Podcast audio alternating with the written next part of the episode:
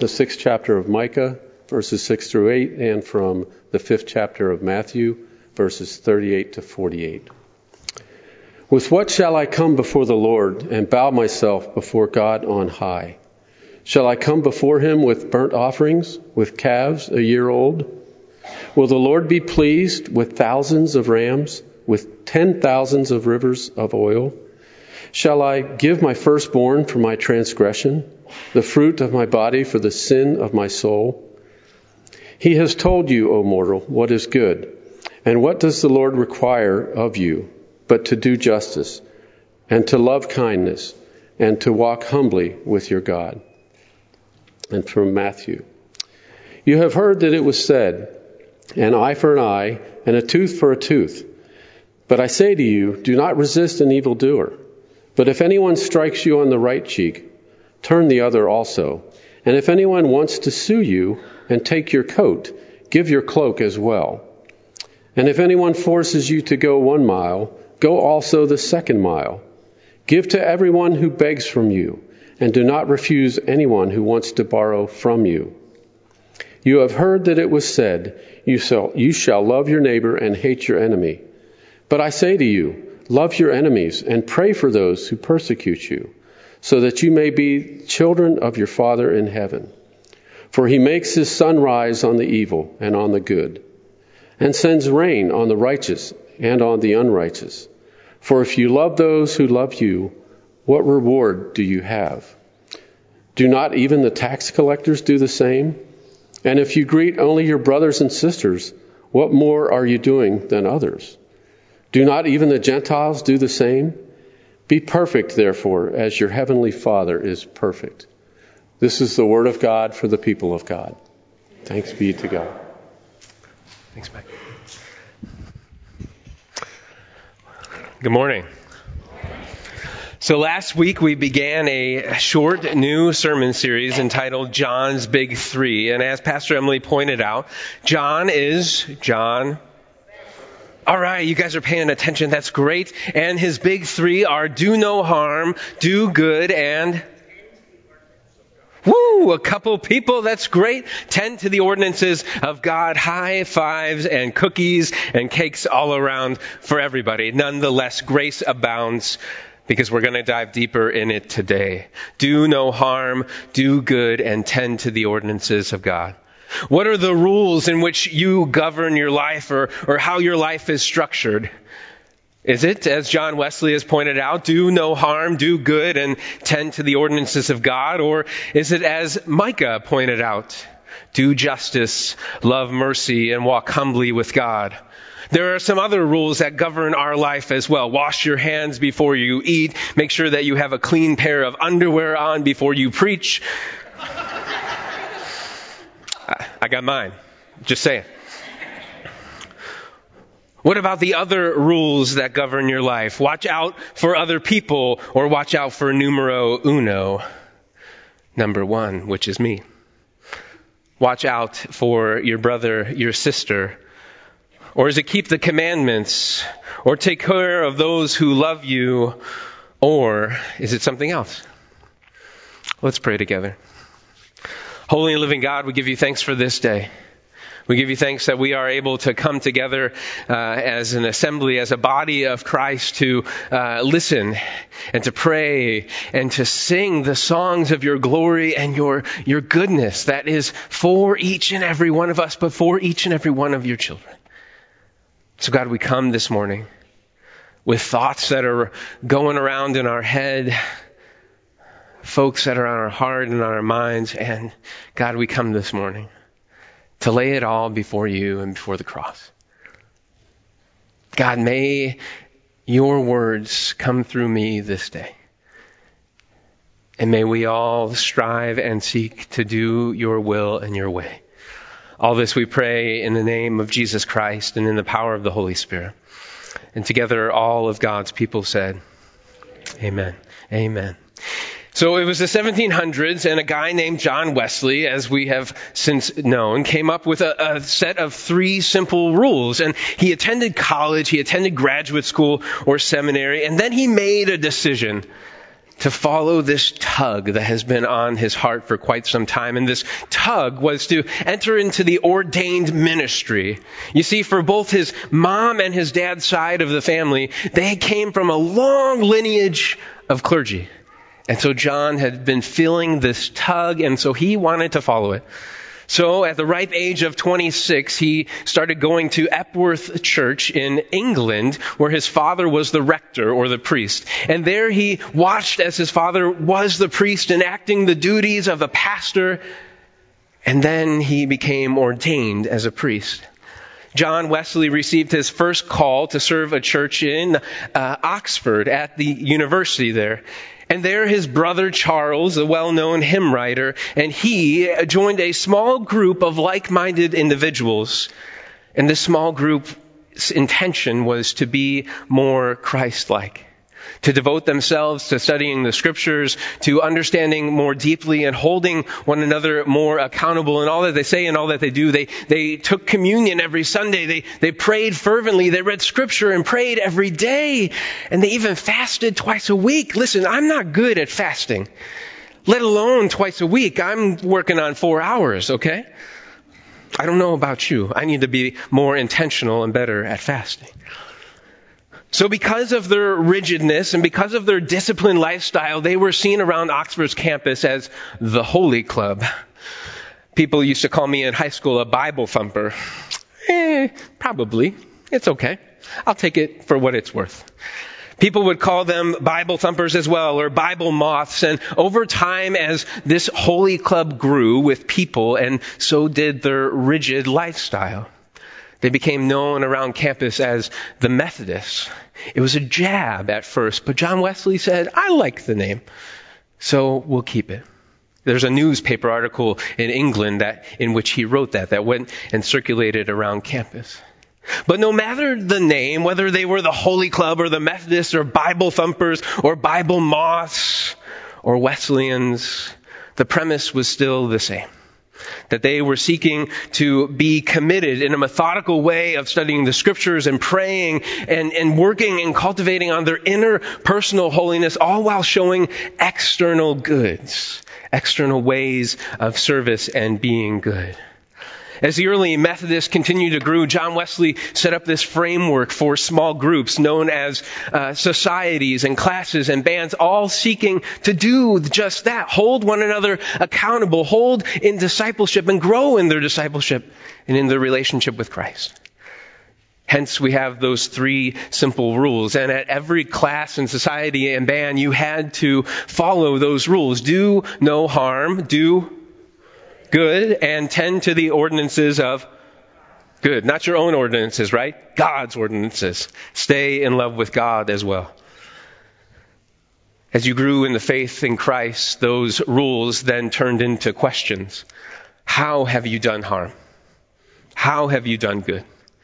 How have you tended to those ordinances of God? And I want to invite you in this week to come to ask yourself those three questions. How have you done harm? To yourself, to others? How have you done good to yourself, to others? How have you stayed in love with God throughout it all? The main concern for Wesley's, John and Charles, was that there was no faith Sure, there was faith and there was knowledge of faith, being and knowing, knowing and saying, but what about being and doing? What about faith in action? They had just come off the heels of the Protestant Reformation in 1500, and now we're in 1700 with John and Charles. They wanted the church to be more intentional about serving, about doing, about being the church. And so John and Charles wanted to go a little bit deeper. The Reformation was all well and good, but what about sanctification? It felt like it was lacking. What about knowing that God is coming to you and saving you, but then what are you going to do in response? Knowing that in that Reformation, God was now accessible. It wasn't about how much you paid, but it was now about God's free gift of grace to you.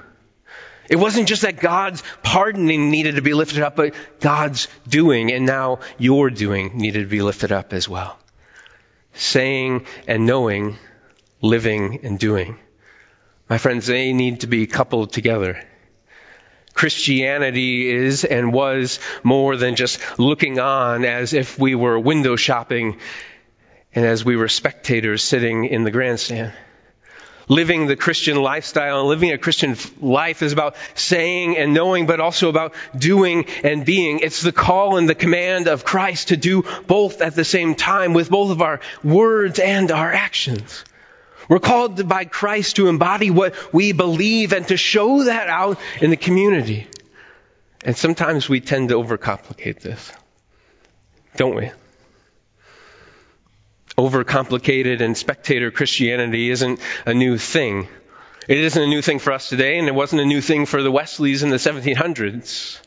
In the 8th century BCE, the prophet Micah spoke forth. He said this. It was like a courtroom like setting. If you read again Micah 6, 6 through 8. Charges have been brought, questions were brought forth, and John Wesley said, sorry, not John Wesley, Micah said, what must we do to gain God's good favor? And God spoke forth, remember, Remember how I have been with you throughout it all. Remember the Red Sea. Remember Moses and Aaron and Miriam. Remember it all. Remember how I've always been there for you. And then the prophet Micah speaks up again and he says, It's pretty straightforward what God wants from you to do justice, to love mercy, and to walk humbly with God. Do justice, love mercy, and walk humbly with God. My friends, we're called to do good and we're called to do things that are just and right. We're called to do things that are faithful in the kingdom of God with whom we work and live and play and travel and study. Give them better than they deserve. Offer to carry their burdens for a little while. Make sure that they have food on their table and food enough to eat. Make sure that their water is clean. Make sure that they have a, a safe, a dry, a warm place to sleep. Make sure that our brothers and sisters don't just have a little education, but enough education. Make sure that they have enough drinking water. Help them to find refuge and peace when the world around them is crashing down. Do justice, love mercy, walk humbly with God. The same is true for us today. We've been given a task by God to remember God's promises, remember God's protection, remember God's love, remember that God is with us throughout it all, and to remember what God has told us to do, what God has written on our hearts. That we must not overcomplicate things, but to love God with everything we've got, as Jesus says. Our heart, our soul, our mind, and our strength, and to love our neighbor as ourselves. Amen? Jesus made things simple not easy. Simple, but not easy. In my first couple of days of attending seminary, I, I moved to on-campus housing, which was simple but not easy. Um, and I was organizing all of my stuff, making sure that they were in nice, neat compartments and and dressers and drawers and hanging up in the closet. And then my roommate moves in, and uh, that neat and orderly stuff now got chaos. Okay, it was pretty bad. So my new roommate moved in and, and, our room was a 20 by 20 square. I don't think that's enough for two people, but the seminary thought it was enough for two people. That was funny. Okay. Well, yeah, don't laugh. Anyways, we started having these deep theological and philosophical conversations that you only have in seminary, right? And so we started having these conversations and we, we learned about one another and our faith in Christ and how we came to faith in Christ. And we found out that we were both pretty similar, but unique. I grew up in the United Methodist Church and I learned about uh, Christian Christianity and being a Methodist and, and John Wesley and living out my relationship with God. And he grew up in a Heinz 57, as he calls it, a Heinz 57 relationship with God. He went to 57 different varieties of churches and religions, okay? That's why the number's on there. There's 57 varieties in case you look at ketchup next time. But he went to Assemblies of God and to Baptists and to Catholics and uh, to Catholicism. He even went to Buddhism and, and Judaism for a little bit. And I said, what, what drew you to a United Methodist seminary? Why? And he said, it's this. Out of all the different faiths, all the different churches I attended and worshiped and joined, it was the United Methodist Church and John Wesley. The understanding of doing and being coupled with saying and knowing. It wasn't just saying and knowing, but it was doing and being, actually living out the faith that drew me in. These conversations continued, and in seminary we probably stayed up till four o'clock in the morning every night, but nonetheless, that was seminary. I don't do that anymore. Saying and doing versus being and knowing. We continued to have these conversations over the months, and one night after we had stayed up pretty late, uh, we were getting ready for class, and he took out one of these shirts, getting ready for class. We were on our way. And it was one of those 90s cheesy, churchy Christian shirts, right? I still have some in my closet. It's okay. And it had handcuffs on the front, and on the back it said, Would you, if you were convicted for being Christ like, if you were convicted for being a Christian, would there be enough evidence to hold that conviction? If you were arrested on the charge of being a Christian, would there be enough evidence to convict you? My friends, that's, I believe that wholeheartedly. That shirt was cheesy and all, but it was right. That is our call to incarnate and to embody our theology, to live it out. And in our gospel for, from Matthew 5 this morning, Jesus is busy righting some wrongs in our overcomplication of things, in the way that God works, in the way God acts. Jesus says, You have heard it said before, an eye for an eye and a tooth for a tooth.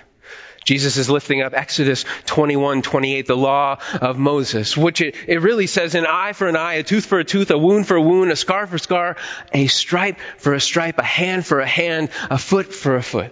Retaliation at work.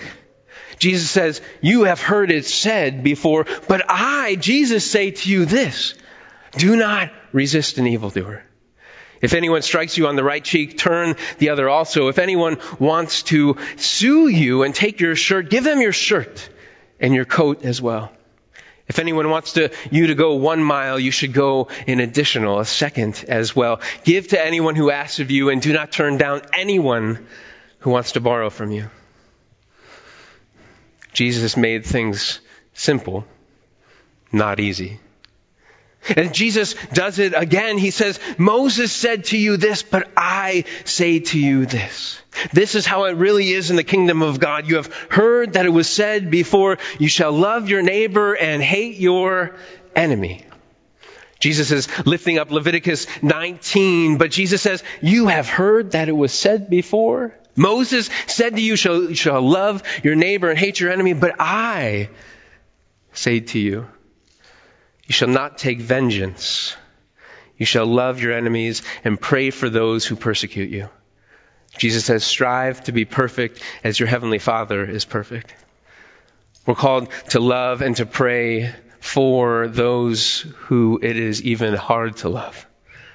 It's easy to love those who love you, right? But we're called to love and pray for those whom it is hard to love. Those who hate you. Those who revile you. Jesus is saying if you greet and love only those who look and act and think and love and smell and pray like you, then you're missing the point. You should do that anyways because they are your brother or your sister. But to those who don't think and act and love and smell and pray like you, well, you still need to love them. You still need to pray them, even if you disagree with them and even if they disagree with you. Even though it might be hard to be in community with them, even though it might be hard to love them. That is your call. You're called to love and to pray for them. Now, friends, hear this. In this scripture passage, Jesus is not calling you to be a doormat. Jesus is not calling you to be a more passive and submissive victim. He's calling you and telling you how to be a victor. Don't take abuse lying down. Don't submit to the enemy who would cause you harm. Stand up for yourself and love and to pray and to forgive and refuse to lower yourself to return evil with evil. But pray that God will work in the life of your enemy just as mightily, just as powerfully, just as redemptively as God has worked in your life. Amen? It's really easy to judge others. It's really easy to hate people. I'm not going to lie. We're in church. We need to be honest, right? Jesus continues in Matthew chapter 5, and these last couple of statements of Jesus really hit hard. Really, Jesus? You said that? You went there? Jesus said, You. There is the sun that rises on the evil and on the good. There is rain that falls on the righteous and the unrighteous. Evening the playing field.